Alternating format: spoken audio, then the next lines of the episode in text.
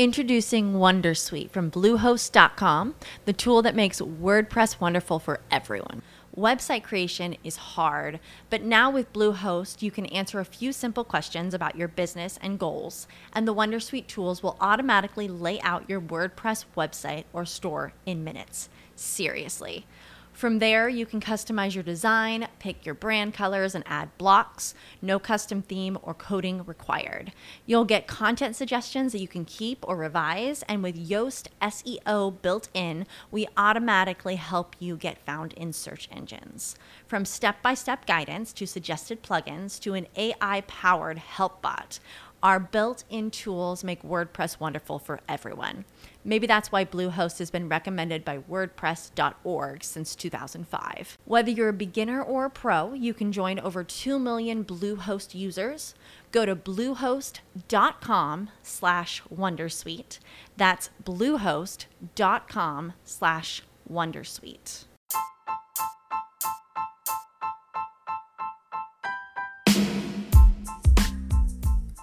To podcast dla tych, którzy chcą działać mimo strachu, obaw, lęku i opinii innych.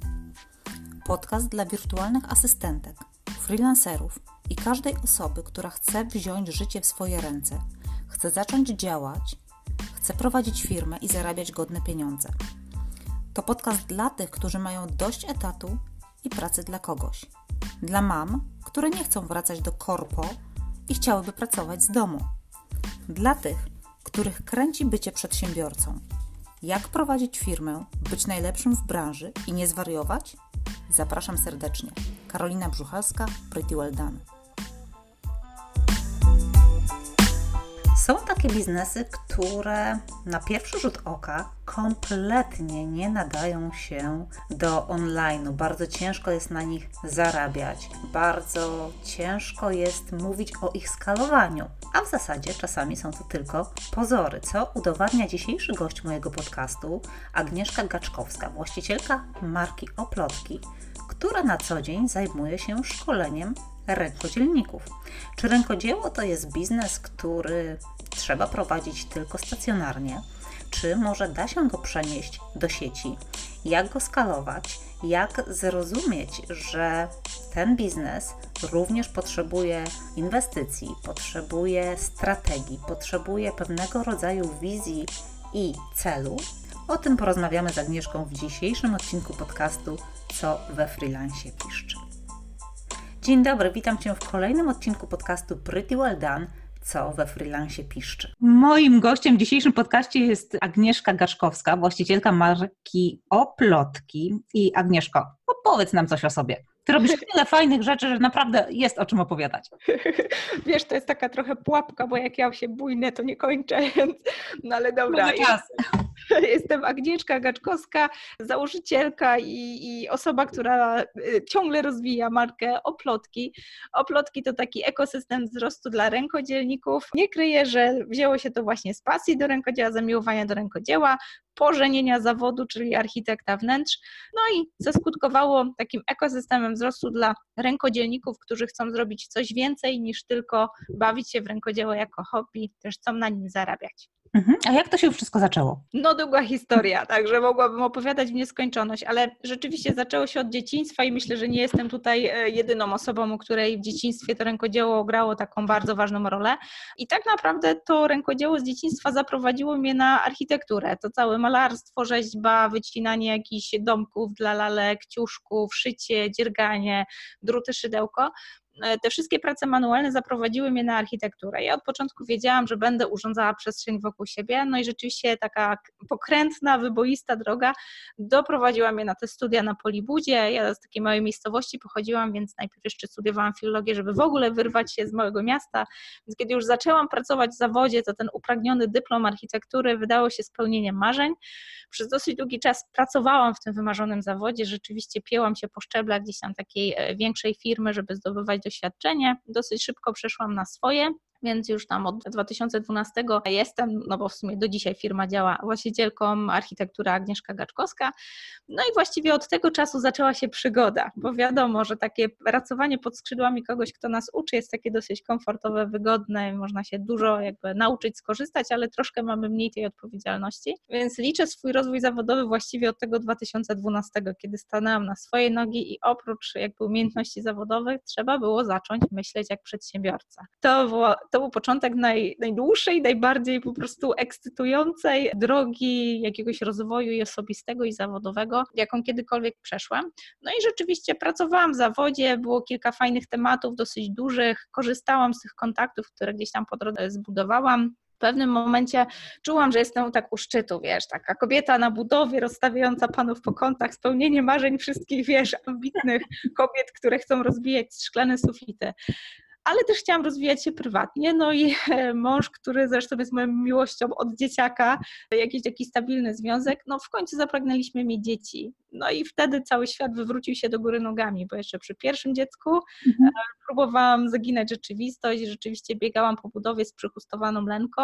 No klienci też nie mieli nic, e, nic jakby przeciwko temu, rzeczywiście też był taki czas, że już wyrobiłam sobie markę, więc jakby mogłam trochę odcinać od tego kupony, ale rzeczywiście jak pojawiło się drugie dziecko, to sama dostrzegłam, że no nie da się tak dalej, nie da się dostarczać takich usług na takim poziomie, e, jakim bym chciała i jeszcze być taką obecną mamą. No i wtedy był taki moment kryzysu, zatrzymania. Oczywiście wybrałam życie rodzinne bardziej niż to zawodowe, ale w środku no, usychałam. Po prostu jako taki urodzony pracoholik, który jeszcze kocha swoją pracę, no usychałam. I to był taki moment, kiedy myślę, że wiele kobiet może się ze mną identyfikować, kiedy wróciłam do tego rękodzieła. Zaczęłam sobie tam dziergać coś na szydełku, e, jakieś niewyżycie kreatywne urządzania wnętrz e, spożytkowałam na urządzanie wnętrz e, swoich dzieci, własnego domu, więc po prostu pojawiły się różnego rodzaju dywany, półki i tak dalej. To był też okres, kiedy to stawało się bardzo modne. No i właściwie to rynek powiedział, że jest na to, na to zapotrzebowanie koleżanki, które poznawałam na jakichś takich zajęciach dzieci o basenach, dzieci o muzykalnianiach. Jak słyszały, że jestem architektem, to prosiło o urządzanie pokoików dziecięcych, więc często też e, te właśnie ręcznie dziergane elementy tam wplatałam. No i to pokazało mi, że może nie tak do końca muszę z tej architektury rezygnować. Oczywiście nie, wiedziałam, że jakby nie wrócę już do dużych kubatur, dużych obiektów, dużych zespołów, też koordynowania po prostu dużej grupy ludzi i odbierania telefonów o drugiej w nocy, bo nagle coś na budowie się wali, ale wiedziałam, że wnętrza to jest taka furtka. No i poszłam w to. Okazało się, że rękodzieło tak naprawdę jest bardzo mm, szeroką dziedziną, taką trochę chałupniczą, ale bardzo mało reprezentowaną właśnie w tej architekturze wnętrz. Bardzo mało jest takich firm, które powiedzmy działają no powiedzmy w miarę profesjonalnie, które mogłyby być partnerami dla architektów, dostarczając takie produkty rękodzielnicze, ale skrojone na miarę klienta e, w jakiś taki w miarę przyzwoity, profesjonalny sposób. No i stwierdziłam, że tu jest moja nisza. Połączyłam właściwie to, co kocham od dzieciaka, umiejętność czy możliwość takiego trochę prowadzenia tej firmy z domu, zdalnie i w online no i po prostu bycia mamą. No i tak zaczęły kwitnąć oplotki. Zaczęło się od prostych warsztatów szydełkowania, szukania po prostu osób do zespołu. W pewnym momencie zdałam sobie też sprawę, że nie jestem w stanie tego robić sama, więc takie warsztaty szydełkowe stały się pretekstem do spotykania kobiet, które pracują w innych dziedzinach rękodzieła. E, jak teraz to opowiadam, to wiadomo, jest w takim przyspieszonym tempie, to też nie było tak, że ja od początku miałam wizję, jak oplotki mają wyglądać, ona się właściwie cały czas kształtuje, ale teraz widzę, że jestem w tym miejscu, gdzie chciałam być, czyli no, mhm. wracam coraz mocniej do tej architektury wnętrz, ale też wykorzystuję pracę e, innych rękodzielników z innych dziedzin rękodzieła. Ja głównie skupiam się na projektowaniu tych prac, gdzieś tam kontakcie z klientem. E, najczęściej to są klienci, którzy po prostu zgłaszają się po jakieś unikatowe dodatki do wnętrz, takie trochę wisienki na torcie swoich nowych projektów, czy po prostu jakieś takie ubarwienie tego, co mają wzbogacenie o coś unikatowego, a ja dzięki temu mogę po prostu dostarczać właściwie pracę dla kolegów, koleżanek, rękodzielników. No i nie kryję, że po drodze, w trakcie gdzieś budowania oplotek, bardzo mocno wciągnął mnie online. E, mhm. Nigdy się nie spodziewałam. Gdyby ktoś trzy lata temu e, powiedział mi, że będę robiła tak zwany biznes online, to roześmiałabym się w twarz, bo wtedy jeszcze prawdopodobnie nie miałam pojęcia, co to takiego, ale zaczęło się od tego, że bardzo wiele osób chciało przychodzić na warsztaty szydełkowe, oplotki, ale było z daleka, no i nie potrafiłam komuś powiedzieć szczerze, że przyjedź na warsztat szydełkowania na trzy godziny z Krakowa, wsiadając w pociąg, jadąc 7 godzin. No i tak zrodził się pomysł przeniesienia tego do online. Rzeczywiście powstał kurs szydełkowania online. Śmiejmy się, nie śmiejmy, ale rzeczywiście pomimo ton darmowych tutoriali na YouTubie znajdowały się osoby, które chciały z niego skorzystać, choćby dlatego, żeby mieć kontakt z żywą osobą, która odpowiada na wszystkie pytania. I tak się zaczęło, tak zobaczyłam możliwości online. A później mhm. okazało się, że zaczęłam dokładnie te same narzędzia, które, e, jakby, które wdrażałam w życie, tworząc kursy e, rękodzielnicze online. Zaczęłam wykorzystywać po to, żeby szukać kolejnych rękodzielników do naszego zespołu oplotkowego, e, szukać kolejnych tak naprawdę wykonawców super oryginalnych prac wnętrzarskich, których mogłabym kontaktować z moimi klientami właśnie przy pomocy tego online'u.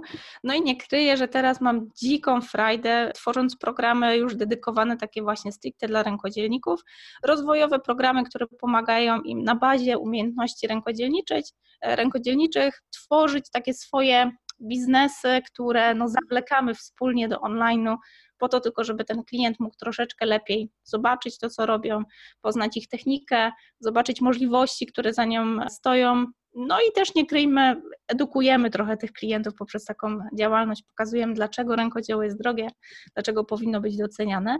No i nie kryję, że to prowadzenie rękodzielników w takim, no powiedzmy, trochę biznesowym tonie, takie trochę przygotowywanie ich do pracy z klientem, których właściwie podaje im później na tacy, no stało się moją ostatnio wielką pasją, także zataczając wielkie koło. Kto by pomyślał, rękodzieło, które kojarzy nam się mocno z takim siedzeniem z dala od komputera, zawlokłam bardzo mocno do online'u. No i to otworzyło taką furtkę na to, żeby rzeczywiście to nasze polskie rękodzieło i polscy rękodzielnicy mogli trochę obalać ten schemat, że na tym nie da się zarobić. A no właśnie, bo jak słyszymy rękodzieło, to wydaje nam się, że to jest takie szydełkowanie, siedzenie z drutami w fotelu. Tak. Natomiast tak jak mówisz, wciągnęłaś rękodzieło do online'u i ja słysząc, że ty zajmujesz się rękodziełem, mogę sobie wyobrażać, że dziergasz, robisz, nie wiem, jakieś, no chociażby pluszaki czy makramy, czy cokolwiek innego, a tutaj słyszę, że to jest tak naprawdę biznes. Tak. I że to jest całkiem dobrze prosperujący biznes, bo to są warsztaty, to są szkolenia, to jest Akademia Rękodzielnika jak ty sobie z tym wszystkim dajesz radę? No nie kryję, że, że jest w tym cała masa takiego, takiego poczucia rozwoju, więc też inwestuję bardzo dużo w swój rozwój. Nie kryję, że tutaj w momencie, kiedy zaczęłam współpracować z moją obecną mentorką biznesową Sigrun, to jest Islandka, u której rozpoczęłam taki program online MBA, Somba. Byłam w nim przez dwa lata, bo tak mi się podobało i tak dynamicznie się rozwijałam. Widziałam po prostu, jak przekłada się to na, na takie strukturyzowanie tego naszego biznesu rękodzielniczego, że zainwestowałam zaczęłam ponownie już teraz troszkę bardziej zaawansowany program Momentum. Stałam się nawet afiliantką tego programu na całą Polskę, bo to otworzyło mi oczy. Miałam wrażenie, że, że robię biznes, ale tak naprawdę trochę bawiłam się w biznes. I rzeczywiście to była taka bardziej zabawa niż realne liczenie, realne planowanie, realne skalowanie, bo to też dużo się mówi o, o tych słowach w kontekście biznesu online. Też dużo było takich mitów, wiesz, że ten biznes online to taki pasywny dochód, coś, co tak naprawdę widzę teraz, że nie istnieje po prostu.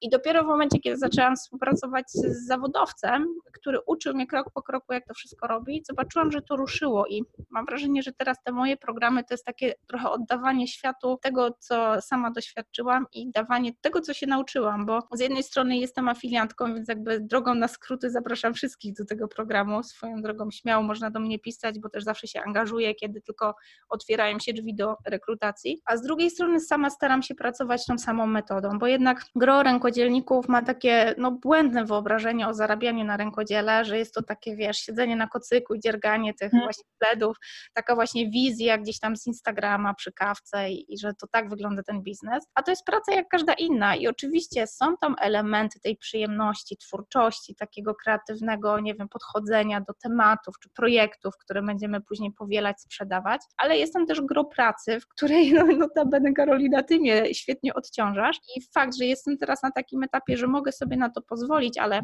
często tą barierą nie do przeskoczenia dla rękodzielników jest ten właśnie początkowy etap zdania sobie sprawy, że to też są tak zwane dupogodziny pracy przed komputerem, bo jak ma ktokolwiek po tej drugiej stronie zobaczyć, co my mamy do zaoferowania, skoro my się chowamy na tych naszych kocykach z tymi drutami i tak naprawdę świat nie wie, jakie cuda my tam tworzymy. Można powiedzieć, że mhm. chowamy je do szuflady. Więc jakby dla mnie taką osobistą misją w tych programach okazuje się, że bardzo wiele osób przychodzi, żeby nauczyć się konkretnych umiejętności. Na początku wydaje im się, że to jest, nie wiem, jak rozkręcić tego fanpage'a, czy jak postawić stronę i tak dalej. Wydaje się, że to tam barierą są te technikalia. Nie kryję, że gro moich klientek to są kobiety, więc my też mamy takie trochę, wiesz, w głowie zakodowane, że te techniczne rzeczy to nam nie idą i w ogóle trudno i to jest jakieś takie w głowie taka bariera. A później bardzo szybko okazuje się, że to właściwie to nie o to chodzi, bo my to możemy wydelegować. Mhm. Tylko chodzi o to przestawienie myślenia, że ta praca ona sama z siebie się nie wykona, że my musimy usiąść to zaplanować, tak, przeanalizować, kto tym klientem dla naszych produktów jest, zdać sobie też trochę sprawę, że z samych produktów fizycznych będzie bardzo ciężko wyżyć, tak, oczywiście można, nie przekreślam tego, ale no dziergając same kocyki czy, czy czapeczki dla dzieciaków, no nie jesteśmy w stanie zarobić tak naprawdę na wszystkie koszty, ZUSy, kredyty, rachunki. To jest trudne. Tak, i dlatego mam wrażenie, że ten online jest taką troszkę odpowiedzią, bo tu pojawiają się produkty, którymi możemy obudować swoją działalność rękodzielniczą, nie tylko jakby zarabiając w ten sposób, no bo są to produkty cyfrowe, skalowalne, więc rzeczywiście można ich sprzedawać więcej, tworząc je raz, ale z drugiej strony to są też produkty, które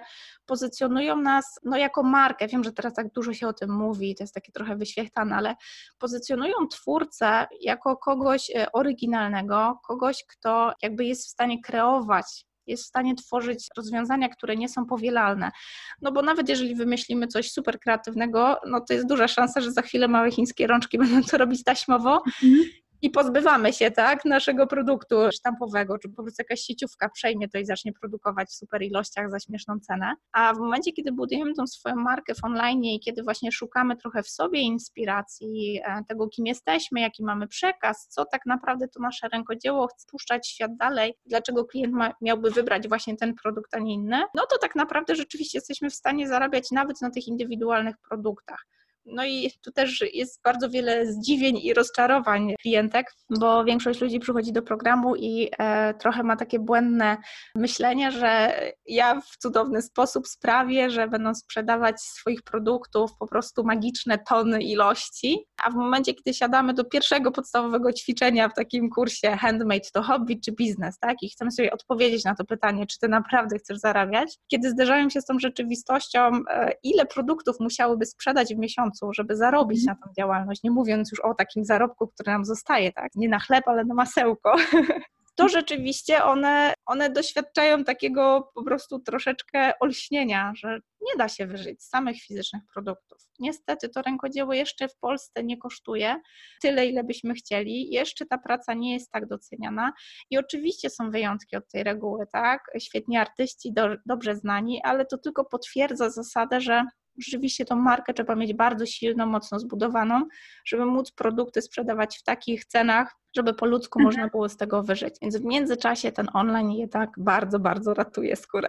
Okej, okay, ale mówimy tutaj o skalowaniu produktów, bo tak, no bo tak jak mówisz, z takiego sprzedawania rękodzieła, no nie do końca da się wyżyć, chyba że masz dobrze zbudowaną markę i jesteś mocno rozpoznawalna. I w momencie, kiedy mówimy o skalowaniu, to powiedziałaś takie fajne zdanie, że trzeba przestawić swoje myślenie. I kiedy ty zdałaś sobie sprawę z tego, że to myślenie trzeba przestawić, że trzeba na przykład oddać, oddelegować trochę rzeczy na zewnątrz, żeby właśnie skalować? U mnie to były takie dwa olśnienia. Pierwsze to była ta filozofia dziel się, a pomnożysz. E, jakoś zawsze mi ten cytat e, był bliski, tak? Nawet nie pamiętam, kto to powiedział, ale jakby z natury też jestem taką osobą, która no przyciąga tym, że po prostu lubi być z ludźmi, lubi gadać i zazwyczaj wygada wszystkie tajemnice wszechświata, tak? I zauważyłam, że to bardzo sprawdza się w biznesie i rzeczywiście to też była jedna z pierwszych rad mojej mentorki. Zacznij dzielić się z tą, tą wiedzą. I to rzeczywiście też tak działa u rękodzielników, że mamy wrażenie, że jak coś wymyślimy, to my tak chcemy to schować do środka, dopracować, żeby było idealne i dopiero mhm. wypuścimy to na rynek i ten klient wtedy ta dam, kolejki będą się układać i po prostu wielki sukces. No niestety dzisiejsze czasy, jak sama wiesz, to jest sianie takich ziarenek, tak zwane seedowanie, opowiadanie o produkcie, słuchanie tego feedbacku naszego klienta, poprawianie tego produktu przez pryzmat jego potrzeb. I to było takie pierwsze olśnienie. I kiedy zobaczyłam, jak ten proces jest długi, żmudny i skomplikowany, ale z drugiej strony, jak bardzo on jest ważny, to dotarło do mnie, że tak naprawdę produkowanie postów na Facebooku, nie wiem, trąbienie o tym, co robisz, wrzucanie tak zwane zdjęć, e, czy po prostu taka obecność w tych social mediach, ona nie jest tak ważna, jak to, żeby mieć w sobie przestrzeń czasu i tak taki świeży mózg, jakby to powiedzieć, tak, niezmęczony, na analizowanie tego multum danych, bo te dane płyną do nas. To każdy komentarz pod naszym postem, każda, nie wiem, instastory, która miała większą oglądalność czy mniejszą, każdy mail od naszego klienta, który jest po prostu jakąś refleksją albo jakimś, wiesz, roszczeniowym powiedzeniem, że coś jest niefajne, tak, to są tak cenne informacje, tylko że musimy mieć przestrzeń na ich analizowanie. I dopiero kiedy jakby też zdałam sobie z tego sprawę, na szczęście moja mentorka też jakby od samego początku cisnęła nas w tym kierunku, to oddajesz, to oddajesz, zatrudniasz zanim jesteś gotowa, zatrudniasz zanim realnie masz wrażenie, że potrzebujesz kogoś do pomocy, bo wtedy już jest za późno, tak? Wtedy już ci się świat wali na głowę. I rzeczywiście było tak, że ja troszkę zostałam popchnięta, tak, do zatrudnienia ciebie, tak, szukania w ogóle pomocy wirtualnej asysty. Też nie wiedziałam o tym, że ktoś tak jak wirtualna asystentka istnieje też, nie od zawsze w nie siedzę, więc to była druga kwestia, ale rzeczywiście jak zobaczyłam, jak dużo po prostu ściągasz ze mnie takich prac, które, żeby tego źle nie powiedzieć, bo to są bardzo ważne prace i bardzo takie wymagające umiejętności, tak, bo to też nie jest tak, że ty, wiesz, wrzucasz byle jakieś posty albo redagujesz bloga, bo akurat to u mnie robisz i za to ci jestem ogromnie wdzięczna. One wymagają wręcz właśnie bardzo dużego myślenia, ale robisz prace, które są w obszarach, które mi sprawiają bardzo dużo trudu, a ty jesteś w nich mocna. I ja czuję, że po prostu ten czas, który dzięki temu oszczędzam, to jest właśnie ta czysta głowa, która jest potrzebna na analizowanie tych, wydawałoby się, bzdurnych komentarzy i bzdurnych e, roszczeniowych maili, czy jakichś pretensji klienta, który, nie wiem, coś tam źle zrozumiał, bo to są te najcenniejsze rzeczy w mhm. naszym biznesie. Dzięki temu tego naszego klienta po prostu znamy na wylot, wiemy jakie są jego bolączki, wiemy co on czuje, e, gdzie możemy mu pomóc i tak naprawdę tu jest ta zmiana myślenia, że przestawiamy ten nasz biznes w tryb takiej służby, mhm. bardziej niż tak jak kiedyś się myślało, że klient to jest taki petent, którego trzeba szybko odprawić, wiesz, zapchać tak. produktem i odstawić z kwitkiem. A teraz jakby to myślenie jest w drugą stronę, że to jest osoba, której służymy i my chcemy jej służyć jak najlepiej i wręcz dziękujemy za, wiesz, jakiś taki feedback, czy właśnie roszczeniowe mhm pretensje, jakieś takie rzeczy, bo one dają nam coraz więcej tych e, informacji, co jeszcze możemy poprawić. No i dzięki temu jesteśmy lepsi niż konkurencja, bo to też nie ma co kryć. O tak, ta informacja zwrotna jest niezwykle cenna, ale powiedziałaś takie fajne zdanie, że deleguj zanim jeszcze jesteś na to gotowa. Czy Tobie to delegowanie przyszło z trudnością? Tak, powiem Ci, że jestem typem Zosi Samosi i myślę, że nie jestem jedyna w tym po prostu przekleństwie, mogę śmiało powiedzieć, tak? Chyba jako przedsiębiorcy tak mamy, jako kobiety chyba tak mamy i nie kryję, że największym przełomem właśnie było zatrudnienie Ciebie, że w ogóle wirtualna asysta, samo to, że ktoś taki istnieje i, i można to robić nie tracąc czasu właśnie na jakieś spotkania i zawsze się tego bałam na zasadzie, że to będą, wiesz, spotkania jak w korpo, spotkania dla samych spotkań, jestem tym typem typem, który nie znosi tego typu mhm. marnowania czasu. Zresztą sama wiesz, bo nawet jak się umawiamy na kawę, to zawsze pięć rzeczy przy okazji jeszcze obgadamy biznesowych i tak dalej. Więc jestem taką zwolenniczką zasady, że właśnie ten czas wykorzystywać do cna i nawet biznes robić z taką przyjemnością, trochę to żenić, takimi relacjami właśnie bardziej przyjacielskimi. No takie mamy czasy, że trochę mało nas stać na ten komfort właśnie czasu e, takiego przepuszczanego przez palce. I to było olśnienie, że rzeczywiście powinno się zacząć myśleć o zatrudnianiu osoby, o szukaniu pomocy, czy nawet takie,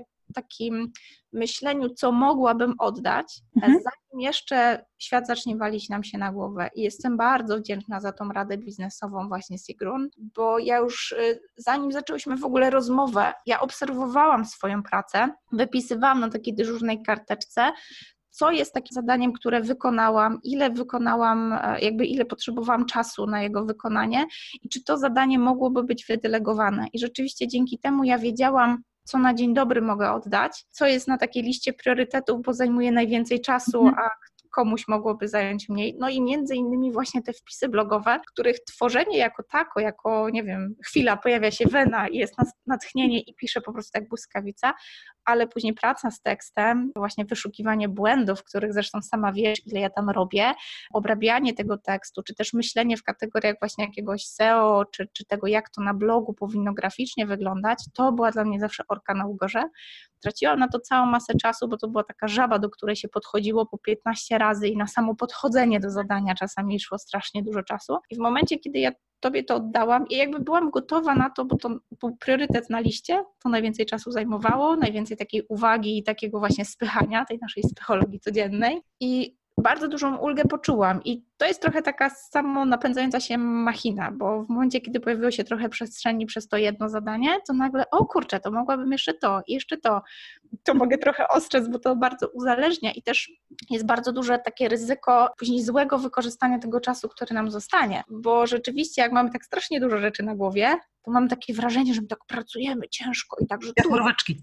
tak, takie mróweczki i w ogóle, o i tak czujemy, że ten biznes tak nam się rozwija, bo my tak pracujemy, nie? I ja miałam takie wrażenie, że właśnie jak zwolniło się trochę tego czasu, to o, teraz mogę tak troszeczkę odpocząć, tak się troszeczkę rozleniwiłam, troszkę więcej czasu na jakiś serial może na Netflixie i tak dalej. I rzeczywiście dopiero jak ta głowa już odpoczęła i nabrała tej takiej przejrzystości myślenia, dopiero jak pojawiły się jakieś takie, takie pomysły na to, jak jeszcze ten biznes usprawnić, zautomatyzować, w których miejscach odpuścić pewne tematy, tak, które były tylko po to, żeby się czegoś nauczyć i w jakiś sposób mody- zmodyfikować takie nasze mechanizmy, to dopiero odkryłam, że kiedy pojawia nam się ta duża przestrzeń, to też trzeba w bardzo mądry sposób gospodarować tym czasem dalej. Bo to nie jest tak, że nagle mamy wolne, tak? I o, już ten etap biznesu, gdzie odcinamy kupony, wiesz, drinki z palemką.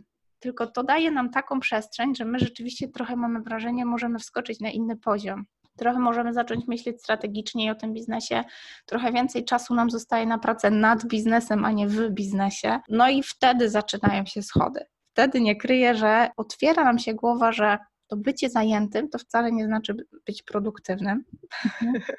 I tu jest nagle szok, tak, że nagle się okazuje, że ktoś inny robi to, co my robiłyśmy trzy razy szybciej. Ty jesteś żywym przykładem po prostu, ile rzeczy robisz po prostu w ciągu godziny, dwóch. No ale kolejna sprawa, że jesteśmy w stanie dostrzec, jak długo pewne sprawy nas blokowały i to jest trochę chyba tak, że my trochę mamy takie samo sabotowanie tych naszych biznesów. Właśnie wydaje nam się, że jak jesteśmy zajęci, to wszystko jest ok. I że biznes się kręci. Mhm. tak, i że biznes się kręci. Nagle, jak dostajemy trochę więcej przestrzeni, to możemy usiąść nad Excelem, przemyśleć, co nam się po prostu opłaca, co nie, w którym miejscu lokujemy stanowczo za dużo czasu i to nas po prostu kosztuje. No i nie kryję, że pewno dzieje się to kosztem jakiegoś życia prywatnego. U mnie też jest dosyć wesoło, bo dwójka dzieci, za chwilę trzecie, więc też jest takie wyszarpywanie tych godzin kosztem jakichś, nie wiem, e, wspólnych popołudni, wieczorów. I w takim momencie zaczynamy o tym biznesie myśleć inaczej. Zaczynamy już troszeczkę patrzeć na to, że to już nie jest tak, że coś nam się odwiedzi, że coś zmienimy. E, Zauważyłam, że też strategicznie zaczynamy bardziej jakby dokładnie planować, bo to już trochę jest tak, że jak ktoś jest w naszym zespole, ja też mam takie poczucie, że jak kogoś zatrudniam, to, to nie jest na 5 minut, że Mhm. też buduje się jakąś relację i nagle tworzy się jakaś taka relacja trochę współzależności. I ja nie kryję, że na przykład dosyć długo zajęło mi w ogóle przestawienie to myślenie i teraz wiem, że jakby nie ma odwrotu. Więc na mnie też ciąży trochę taka odpowiedzialność, że ten biznes rzeczywiście jedyną drogą jest rozwój, jakiś taki, taki wzrost, bo nie chciałabym wracać do tego punktu, gdzie rzeczywiście wszystko robię sama i eksperymentuję i, i zastanawiam się, czy w ogóle mogę oddać pracę komuś dalej. No właśnie, czy na początku, tak na samiutkim początku, kiedy zdecydowałaś, podjęłaś tę decyzję, że chcesz kogoś zatrudnić i że to jest ten czas, jakie były Twoje największe obawy? Chyba właśnie to, że trafię na nieodpowiednią osobę. Dużo jest takiego myślenia, o ile jakby miałam ten etap przepracowany, że wiem, że nie lubię zatrudniać nikogo jakby na ciepły etacik, bo sama też widziałam, jak się na ciepłym etaciku pracuje, to jakby ja miałam bardzo dużo obaw związanych z, takie, z taką komunikacją i to się w sumie potwierdza, bo teraz bardzo dużo pracuję nad komunikacją w zespole dziewczyn w naszym stowarzyszeniu. Nie kryję, że tam jest zupełnie inna relacja, bo to nie jest tak, że kogoś zatrudniam i komuś płaca, projekty się same nie mogą dowieść, tak? I tam mam bardzo duże takie wyzwania z tym związane. E, I tu leżały moje obawy, że ja po prostu będę w stanie kogoś zatrudnić, wiesz, bardzo łatwo jest komuś zapłacić, tak?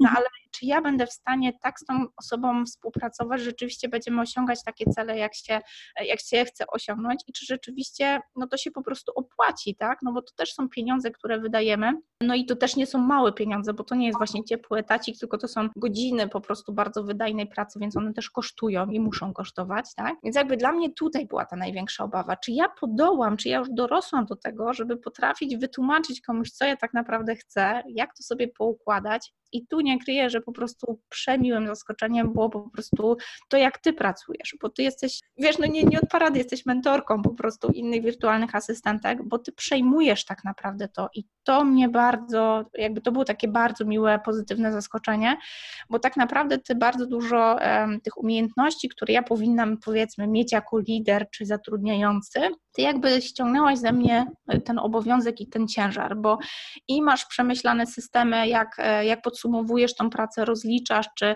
jakby dajesz mi narzędzia, nawet wiesz, przyziemne, nawet takiej kontroli, jak ty pracujesz, kiedy pracujesz i co robisz. Rzadko z tego korzystam, bo jakby to też jest jakiś tam poziom zaufania, który wiesz, no ściąga to ze mnie, ale samo to, że te wszystkie procedury były u ciebie przygotowane i to tak naprawdę trochę ty mnie uczyłaś, jak się komunikować najbardziej wydajnie, żeby rzeczywiście komunikacja zadań była tym tylko procentem samej pracy, a nie przerostem formy nad treścią, no to to rzeczywiście rozwiało wszelkie moje obawy na dzień dobry, więc tu jedyne, co mogę właśnie polecić, że mm, nie warto oszczędzać na początku, no bo wiadomo, ja też miałam takie myślenie, o tyle, tyle pieniędzy za godzinę, tak, to te godziny, to ile ona zrobi, a może nie, a może to zadanie nie, to może jednak sama zrobię, bo to kurczę, tyle, każda godzina to tam kolejne stówy lecą, tak? Ale rzeczywiście było tak, że to ty przejęłaś tę inicjatywę i ty sama pokazałaś mi, co będzie mi się trochę opłacało, co może jeszcze nie, co jeszcze się wstrzymać, od czego zacząć. Jak dla mnie to było świetne, bo to tak naprawdę wyleczyło te obawy, które były, wiesz, we mnie na, na początku. Mhm. No to się bardzo cieszę, że akurat te procedury, które u mnie funkcjonują, rzeczywiście muszą funkcjonować, bo ja bez nich bym nie funkcjonowała, że one tak. zaprocentowały. Tak, wiesz co, ja się bardzo cieszę, że one są też takie elastyczne, bo e, ja nie kryję, że przez to, że właśnie gdzieś tam pracuję właśnie z tą mentorką, u nich też są jakieś konkretne procedury, których ona nas uczy. I ty też bardzo elastycznie weszłaś w to, jak ja miałam myślenie i rzeczywiście było tak, że niektóre rzeczy okazały się nam wygodniejsze, bo nie wiem, ja coś zaproponowałam, niektóre także miałaś gotowe swoje i ja jakby w to weszłam, bo widziałam, że to po prostu działa, nie ma co tego w ogóle poprawiać. I przestałam jakby też się martwić, że y, na zapas, że nie wiem, jak pojawi się nowe zadanie, to teraz my to będziemy wymyślać od początku, bo to się też stało taką trochę frajdą, że mam wrażenie, że trochę przez tą współpracę i ty w swoim swoim biznesie jakby tworzysz nowe procedury i tak naprawdę ja w swoim tworzę nowe, że, że to są tak nowe rzeczy w ogóle na rynku, gdzieś tam wirtualna asysta, to jest tak dynamicznie rozwijająca się, e, nie wiem, jakaś tam branża, że też mam takie poczucie, że trochę to współtworzę i to też daje taką frajdę, nie? Że, że... Właśnie dla mnie takim najfajniejszym uczuciem jest, jak wchodzę w taką współpracę i w takie projekty, które rzeczywiście nie tylko ja coś daję klientowi, ale które również rozwijają mnie trochę. Tak. Nawet nie na takiej zasadzie, że muszę się nauczyć jakiegoś programu, ale kiedy widzę, że ten Twój biznes zaczyna się rozwijać, on zaczyna być taki mocno skalowalny, a ja mam poczucie, że biorę w tym udział, że to jest jakaś taka moja iskierka, że tą swoją cegiełkę do tego tak. dokładam. To tak. jest fantastyczne, naprawdę. No właśnie, powiedz mi, co Twoim zdaniem najbardziej pomaga w takim skalowaniu biznesu? Jakbyś miała wymienić takie dwie rzeczy, które najbardziej pomagają w skalowaniu biznesu? Wiesz co, chyba takie cały czas posiadanie otwartej głowy, bo ja nie kryję, że w momencie, kiedy ja zaczęłam e, uczyć rękodzielników, jak to się robi, tak, no to wskakujesz na taką pozycję, wiesz, trochę mentora, eksperta, nie lubię tego słowa, ale e, wiesz, że, że wiesz trochę więcej niż inni i zaczynasz ich uczyć, tak? Jak to mówią, że wystarczy dwa kroki być do przodu i już możesz uczyć tych, co są do tyłu. I rzeczywiście w to weszłam bardzo mocno, że tak poczułam, że jak ja już w tym programie i ten online MBA, ja już jestem taka do przodu w tych online'ach, to bardzo łatwo w tej pozycji po prostu zostać, bo tam jest tak cieplutko i przytulnie. A w momencie, kiedy chcesz skalować i chcesz się rozwijać, to ty ciągle musisz wzrastać. I wiem, że jestem osobą, która uwielbia się uczyć, uwielbia nowe, uwielbia eksperymentować. Nawet się nie podejrzewałam, ale kręci mnie, wiesz, rozkminianie nowych narzędzi. Teraz na tapecie jest, wiesz, narzędzie do robienia quizów w internecie, do budowania listy, więc e, po prostu e, gdzieś tam bycie w mastermindach i takie, wiesz, twórcze dyskusje i, i samo to, że właśnie im więcej ja mogę komuś pomóc, tym bardziej to do mnie wraca praca, to mam wrażenie, że, że to pilnowanie siebie, żeby tak właśnie nie, nie ugrzęznąć w tym cierpełku, to jest chyba taki patent na skalowanie, bo rzeczywiście ten biznes tak szybko się zmienia, że wiesz, jeszcze trzy miesiące temu myślałam, że webinar launch to jest najlepsza metoda, tak, że trzaskasz webinar, na który trzeba jak najwięcej ludzi, tak, hot leady i te sprawy, a teraz się okazuje, że to zaczyna się zmieniać, bo coraz mniej ludzi chodzi na te webinary, bo ich jest coraz więcej i tam się zapisujemy na pierdyliard, a później jesteśmy na jednym czy dwóch i to mhm. jeszcze jak ktoś nam 15 razy przypomni, wiesz, SMS-em, czymkolwiek. I budujemy te, wiesz, wypasione systemy i niby już jest ten moment, kiedy o ciach i teraz wielka skala i teraz a tu się okazuje, że strategię trzeba zmienić, bo no bo po prostu rynek działa. jest dynamicznie. Mhm. Tak, i okazuje się, że u mnie też tak jest, bo produkty też ewoluują wraz z doświadczeniami. Z każdej edycji na edycję ja się uczę tych klientów coraz bardziej. Coraz bardziej widzę, że, że też na rękodzielników nie działają te wszystkie takie online'owe, wiesz, schematy, że taki rękodzielnik nawet jak ogląda webinar, to niekoniecznie tak jak my, kiedy chcemy się uczyć jakichś biznesowych rzeczy, tak jak ja siedzę, wiesz, zeszytem, notuję i tak dalej, tylko zazwyczaj to jest w trakcie jakiegoś dziergania i przy okazji, tak, a sobie sobie posłucham, co tam babka będzie mi opowiadać. Więc jakby samo skonstruowanie takiego webinaru to jest zupełnie inny przekaz. Ale też się okazuje, że te osoby później pracują zupełnie inaczej w tych programach online'owych. Więc to też nie jest tak, że, że one nagle będą, wiesz, e, siedziały przed tym komputerem godzinami dla mnie duże wyzwanie, bo muszę te programy tak konstruować, żeby te osoby po prostu mogły to wplatać w swoją codzienność.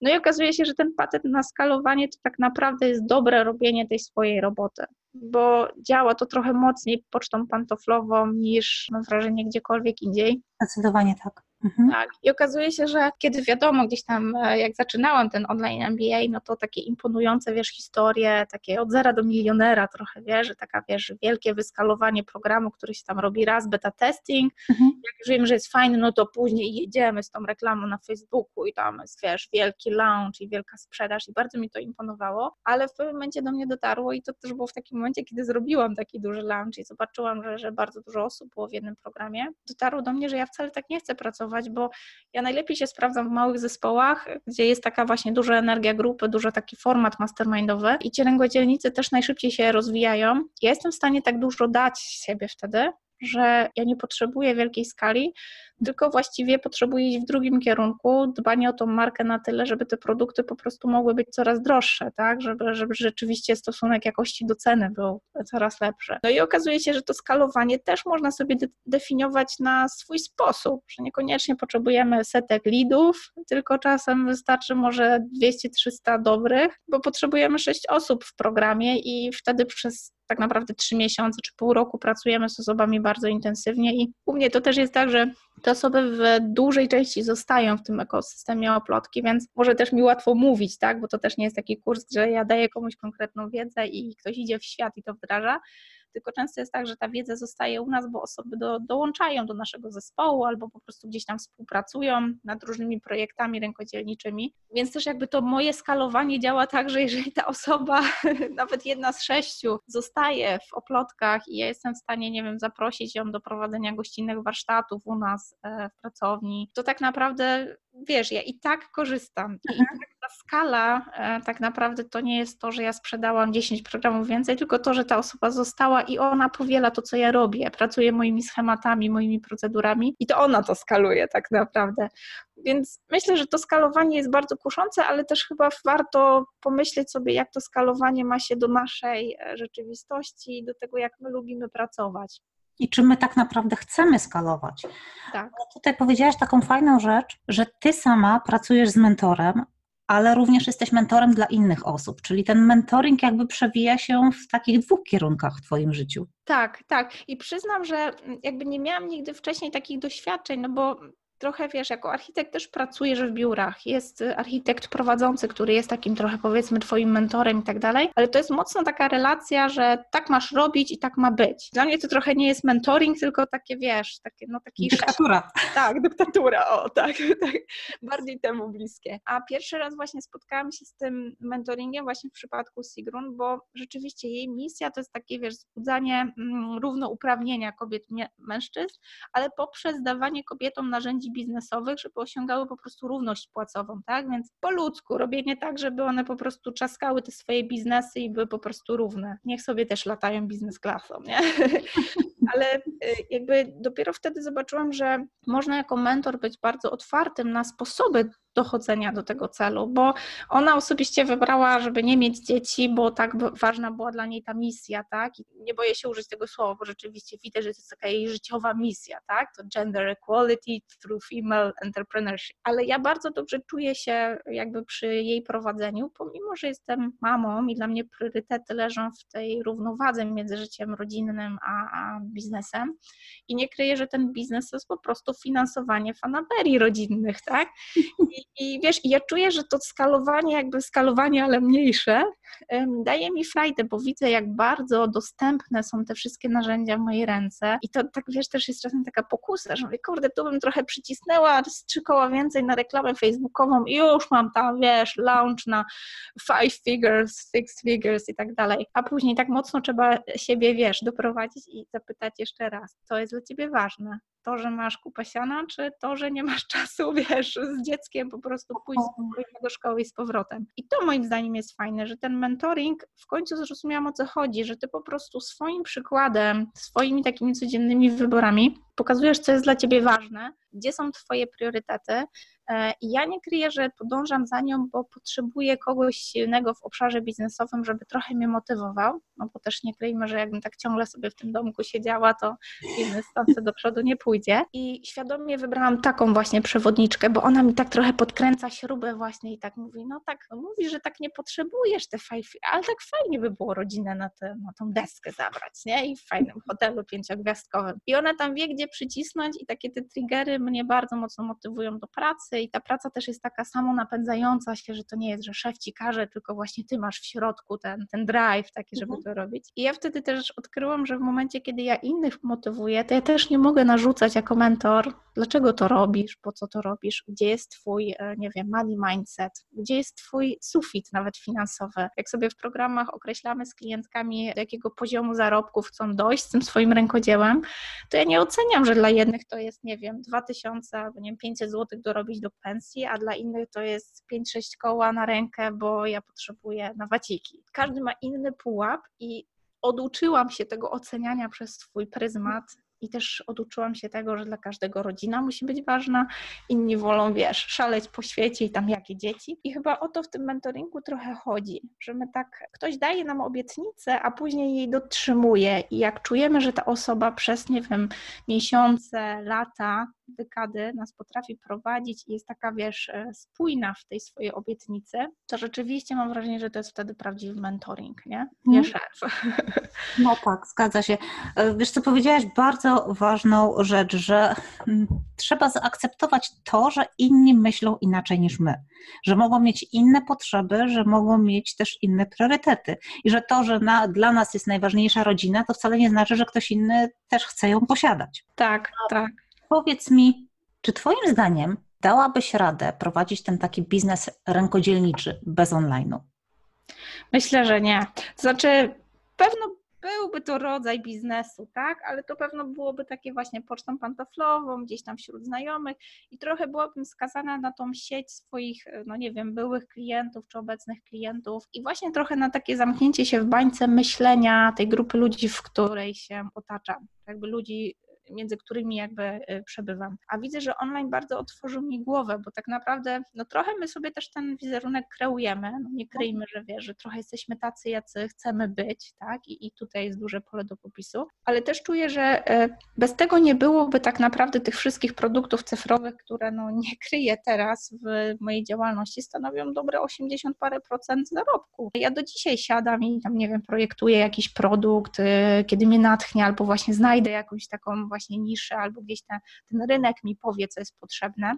Ja siadam, rzeczywiście dziergam jakiś projekt, ale ani tego już teraz nie robię po prostu fizycznie. Jeżeli ktoś chce zamówić dywan, to najczęściej proszę koleżanki z zespołu, żeby go wydziergały, bo ja już myślami jestem, wiesz, w pięciu kolejnych projektach. A z drugiej strony to, że ten dywan jako jeden, jako jedna sztuka, on się może sprzedać raz na rok, ale instrukcja zrobienia dywanu może się sprzedawać, nie wiem, setkami miesięcznie, czy warsztat, jak zrobić taki dywan, czyli tak de facto sprzedawanie know-how, a nie produktu, też może się sprzedawać w zupełnie innej skali. To otworzyło mi oczy na to, że, że można jako rękodzielnik też żyć, wiesz, przyzwoicie i to wcale nie musi być tak, że ty jesteś tym biednym artystą, który tam, wiesz, tworzy sobie i tak dalej i teraz ten jeden produkt ma zapłacić za jego chleb. Więc jakby to mi bardzo głowę otworzyło. Ale fakt, że pewno dałoby się być rękodzielnikiem. I też znam takie, takie osoby, które w oplotkach znajdują oparcie właśnie dlatego, że nie są takie mocno online'owe.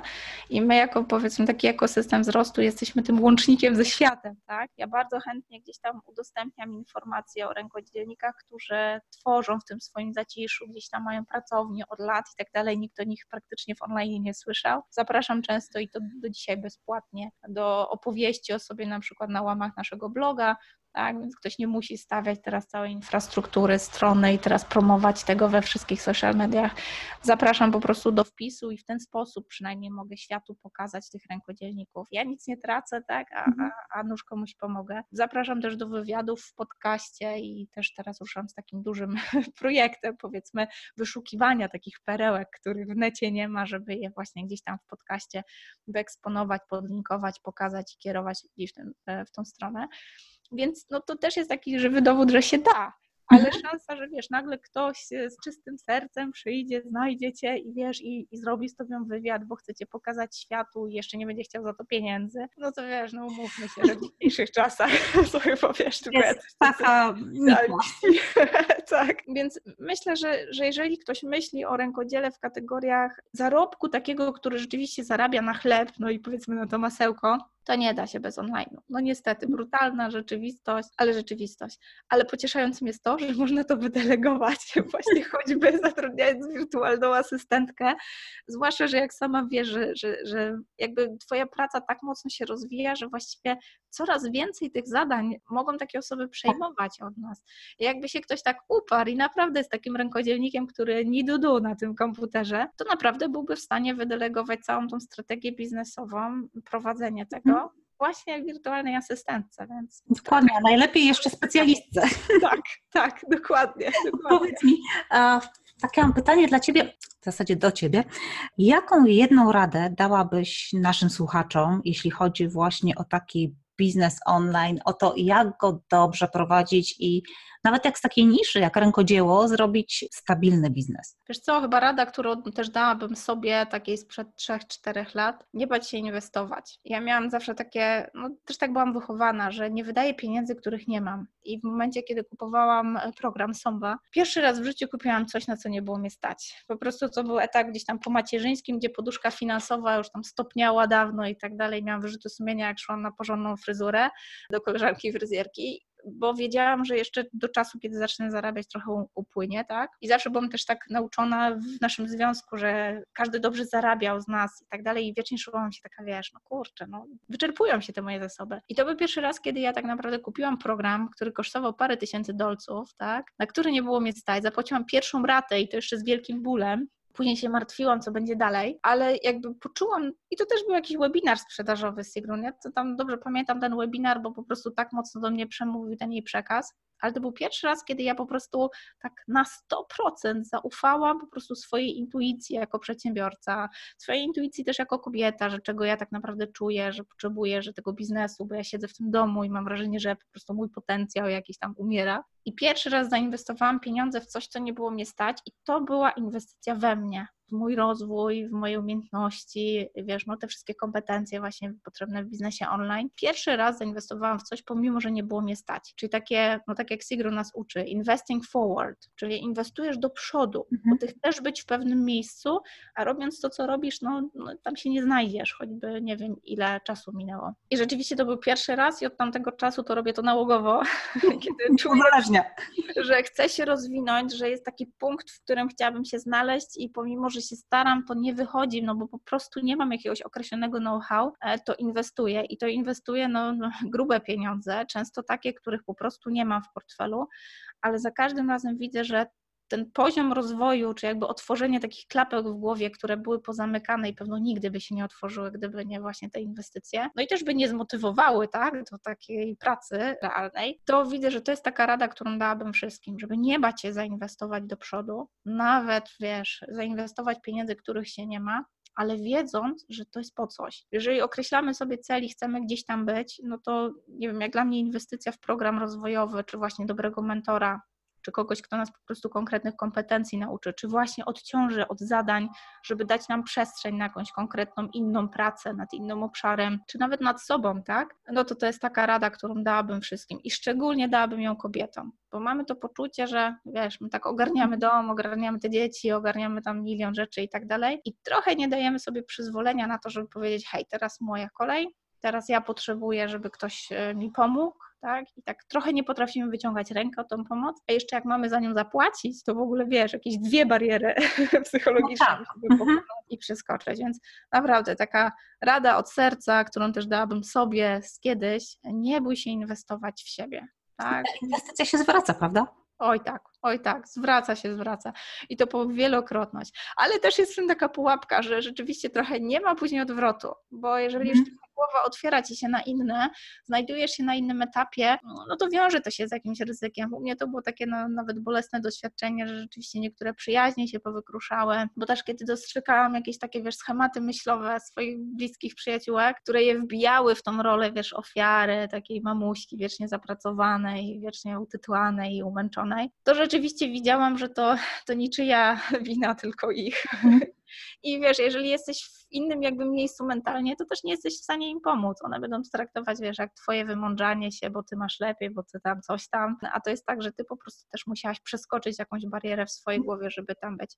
Więc życzę bardzo, bardzo i takiego właśnie otwarcia i takiego nieoceniania innych osób, bo nigdy nie wiemy dla kogo, jakie są priorytety. Kiedyś usłyszałam od, od Krzyśka, swoją drogą też świetne szkolenia prowadzi, nie oceniaj osoby, bo on właśnie toczy swoją prywatną wojnę.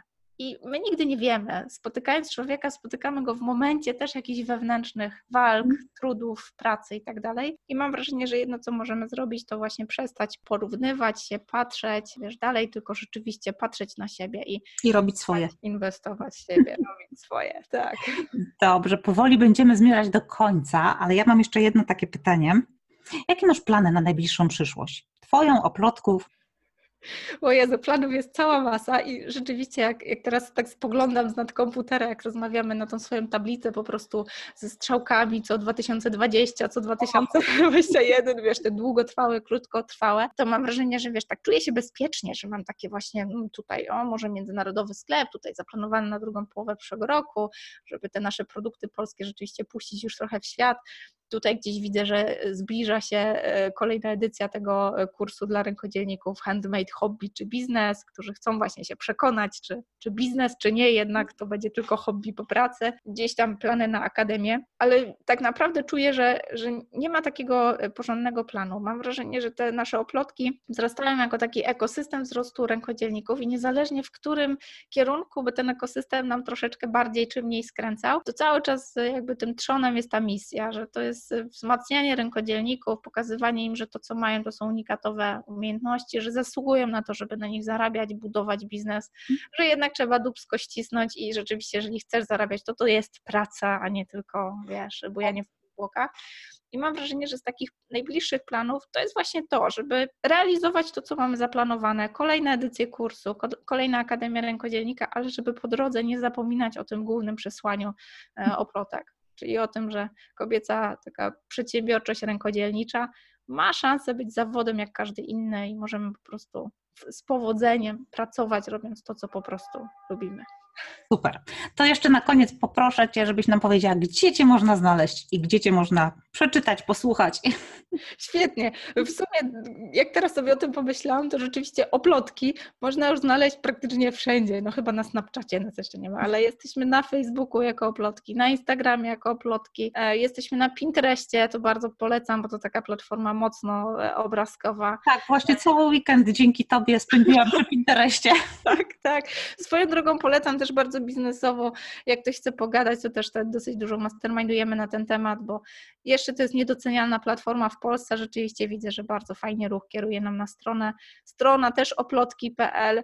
No i jesteśmy też na platformie podcastu, no bo w końcu w tym formacie spotkamy się z Twoimi słuchaczami. E, podcast Oplotki to nie tylko gdzieś tam opowieści rękodzielników o ich technikach rękodzielniczych, ale też dosyć dużo takiej mikroprzedsiębiorczości kobiecej. Mieszamy tam jakieś treści takie motywujące, biznesowe. Trochę coraz więcej mówimy o tym leadershipie i delegowaniu, jako że sama wiesz, że teraz mam bardzo mocną taką zajawkę na ten temat. Mówimy o tym w kontekście też delegowania pracy jako rękodzielnicy, ale dosyć dużo jest rozmów na temat tego, jak, jak zarządzać tym biznesem, żeby trochę pracować nad nim, a nie tylko w nim. No i to tyczy się tak rękodzieła, jak i innych dziedzin. Także bardzo serdecznie zapraszam.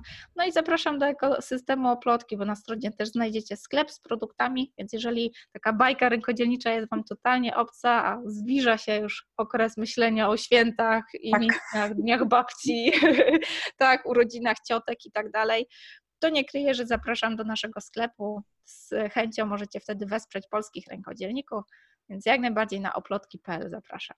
Ja również bardzo polecam, bo mam okazję oglądać i bardzo mi się podobają Wasze rzeczy. Ja się śmieję, że tam nawet nie widnieje mój e-mail, no bo normalnie do mnie to jest Agnieszka małpaoplotki.pl, ale y, z chęcią tam odsyłam do rękodzielników bezpośrednio, więc zobaczycie, że możecie się tam skontaktować z nimi bezpośrednio, jeżeli coś konkretnego Was interesuje, a do mnie no to rzeczywiście bezpośrednio na maila. Rzeczywiście jeszcze ciągle czytam je osobiście, powiem, że Karola bardzo dużo wspomaga mnie we wszystkich obszarach, ale ciągle nie mogę zrezygnować z tej przyjemności. Więc. Super. Bardzo Ci Agnieszko dziękuję za tę rozmowę. Myślę, że była pouczająca, zwłaszcza pod kątem biznesowym. Moim gościem była Agnieszka Gaczkowska, właścicielka marki Oplot. Serdecznie dziękuję. Pozdrawiam.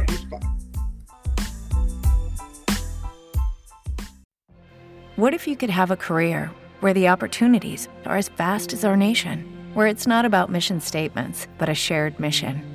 At U.S. Customs and Border Protection, we go beyond to protect more than borders from ship to shore, air to ground, cities to local communities. CBP agents and officers are keeping people safe. Join U.S. Customs and Border Protection and go beyond for something far greater than yourself. Learn more at cbp.gov/careers.